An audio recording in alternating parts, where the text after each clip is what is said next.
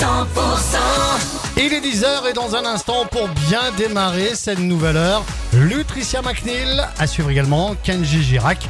Belle matinée, nous sommes mardi, nous sommes le quinze août aujourd'hui. Les tubes et l'info, cent pour cent. Et avant la météo, l'actu tout de suite, cent pour cent numéro un sur l'info locale. Bonjour Fred, bonjour à tous. Le feu est désormais fixé. Les pompiers ont lutté toute la nuit contre le violent incendie qui s'est déclaré hier soir dans les Pyrénées-Orientales entre Saint-André et Argelès-sur-Mer. Ce sont près de cinq cents hectares qui sont partis en fumée. Les pompiers des Pyrénées-Orientales ont reçu le renfort de soldats du feu d'autres départements comme l'Aude, l'Hérault, le Tarn, le Tarn-et-Garonne ou les, ou les Hautes-Pyrénées. Plus de trois mille personnes, quatre campings et deux lotissements ont dû être évacués. Le feu menaçait les communes de Saint-André, Sorède et Argelès-sur-Mer. La situation était particulièrement délicate en raison de la chaleur intense, de la sécheresse et également de vents tourbillonnant jusqu'à quatre-vingts kilomètres heure. Alors ce matin, le vent affaiblit, c'est l'heure des constatations et du nettoyage. Une cellule psychologique doit être mise en place ce matin à Argelès. Évidemment, une enquête a été ouverte pour déterminer l'origine de ce terrible incendie. D'épaisses fumées noires hein, se sont dégagées dans le ciel hier. Une scène terrifiante pour les habitants du secteur. À Albi, une enquête a été ouverte après l'incendie qui a touché le centre historique dans la nuit de dimanche à lundi. Le feu a ravagé un immeuble ancien. Il serait parti des combles. douze personnes ont dû être évacuées et relogées. La mairie a pris un arrêté de péril. Les causes de cet incendie ne sont toujours pas connues. Un violent, un orage violent pardon, a causé des inondations hier dans le Lot. Le secteur de Saint-Céré a été particulièrement impacté. De nombreuses routes ont été submergées. Un centre commercial a pris l'eau, notamment au niveau du parking. Le Lot avait été placé en vigilance orange pour risque d'orage hier. Et puis retour à présent sur ce terrible drame qui s'est produit dans les Hautes-Pyrénées ce week-end. Une petite fille de deux ans est morte noyée dans une rivière.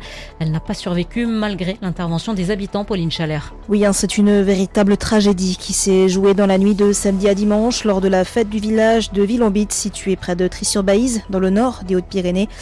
Au cours de la soirée, la fillette de deux ans qui se trouvait dans sa poussette est tombée dans la rivière Bouès qui traverse le village dont le débit est important. De nombreux villageois se sont précipités pour secourir la petite fille prise au piège des eaux.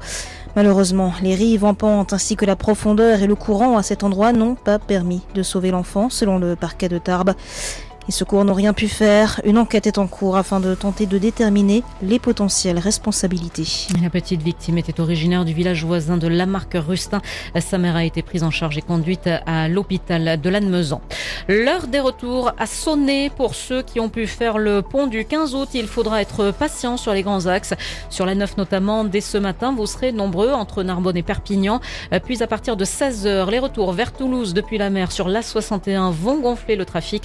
L'heure la plus chargé sera dix-sept heures. La suite du journal, Cécile Gabode. Aurélien Rousseau, le ministre de la Santé, était à Toulouse hier, un déplacement de soutien, notamment auprès des assistants de régulation médicale du centre d'appel du SAMU, dont la grève est suivie par certains professionnels.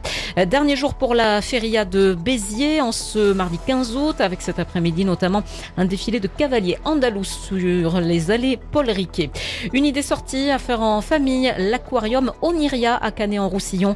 Deux spécimens de requins taureaux ont fait en plus leur entrée très récemment dans le grand bassin de l'aquarium. Cécile, un mot de l'actu en français dans le monde. Oui, avec l'autopsie du principal d'un collège de Lisieux dans le Calvados, retrouvé mort dans, un, dans son établissement vendredi dernier, qui n'a pas permis de trancher les causes de la mort. Donc, des analyses complémentaires seront nécessaires, a annoncé le parquet.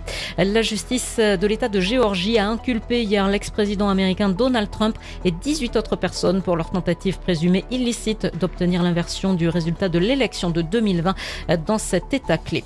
Et puis Michel Manini, le réalisateur historique de Bonne Nuit les Petits, l'une des émissions pour enfants les plus connues de la télé française, est décédé ce dimanche. Il avait quatre-vingt-six ans.